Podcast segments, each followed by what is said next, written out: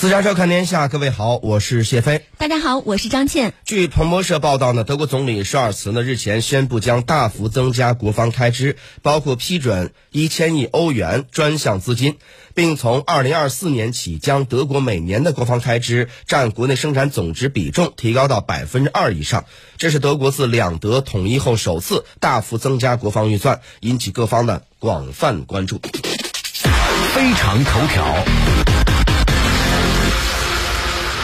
那么，德国媒体呢报道称，自两德统一之后呢，德国外部安全威胁大幅减弱，国内和平主义思潮占据主导。德国联邦国防军兵力从一九九零年的约五十万人缩减至当前的约十八万人。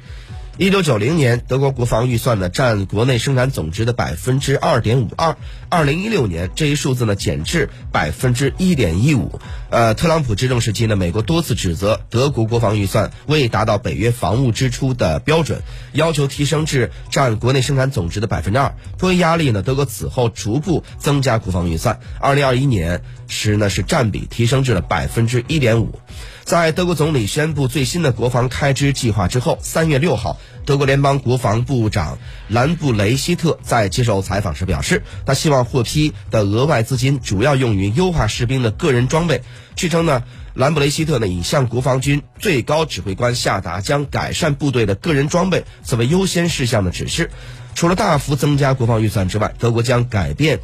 禁止向冲突地区出口武器的长期政策，并计划投入1.37万人加入北约的快速反应部队，同时在罗马尼亚部署战机，在立陶宛部署装甲车。针对德国国防政策的这一项重大调整，多方也是表示高度的关注。德国国内舆论陷入热议当中，一些德国媒体认为舒尔茨大幅增加国防预算的做法是正当其时。德国外交政策协会研究员霍夫表示，默克尔时期的德国联邦国防军长。期经费不足，在执行一些任务或者是参加北约的大型军演的时候，往往需要从多处求援，以获得必要的物资。德国联邦国防军陆军总司令麦斯日前在社交媒体上表示，他所领导的联邦国防军几乎是两手空空。最新公布的国防开支计划呢，或将有助于改善上述的情况。那同时呢，也有人对舒尔茨此举呢提出了一个质疑。德国的反对党和部分经济学家指出，大量追加军费或将造成债务徒增、破坏财政纪律等等问题。还有观点认为呢，德国正在告别其战后确立的和平主义传统，逐步成为一个正常的军事国家。德国已经被当前的局势所推动，朝着一个全球性大国的角色迈进。军工企业期待机遇期，在舒尔茨公布大幅度增加德国的国防预算消息之后呢，德国的莱茵金属公司、空中客车公司、雷达和无人机制造商德国的亨索尔特的股价呢都是大幅度上涨。莱茵金属公司的首席执行官。呃，帕佩格第一时间也宣布，全体员工已经做好三班倒的准备，并且呢，向德国政府呈报价值四百二十亿欧元的军工生产计划，其中包括了武装直升机、轮式和履带战机等等。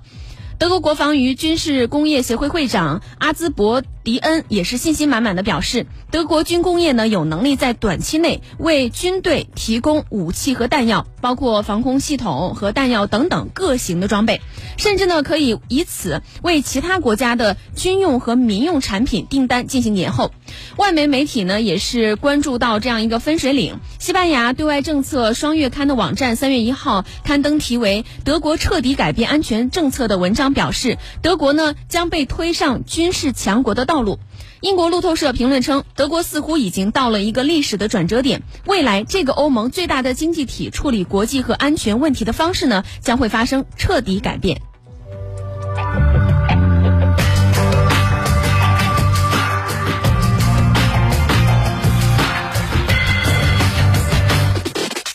非常评论。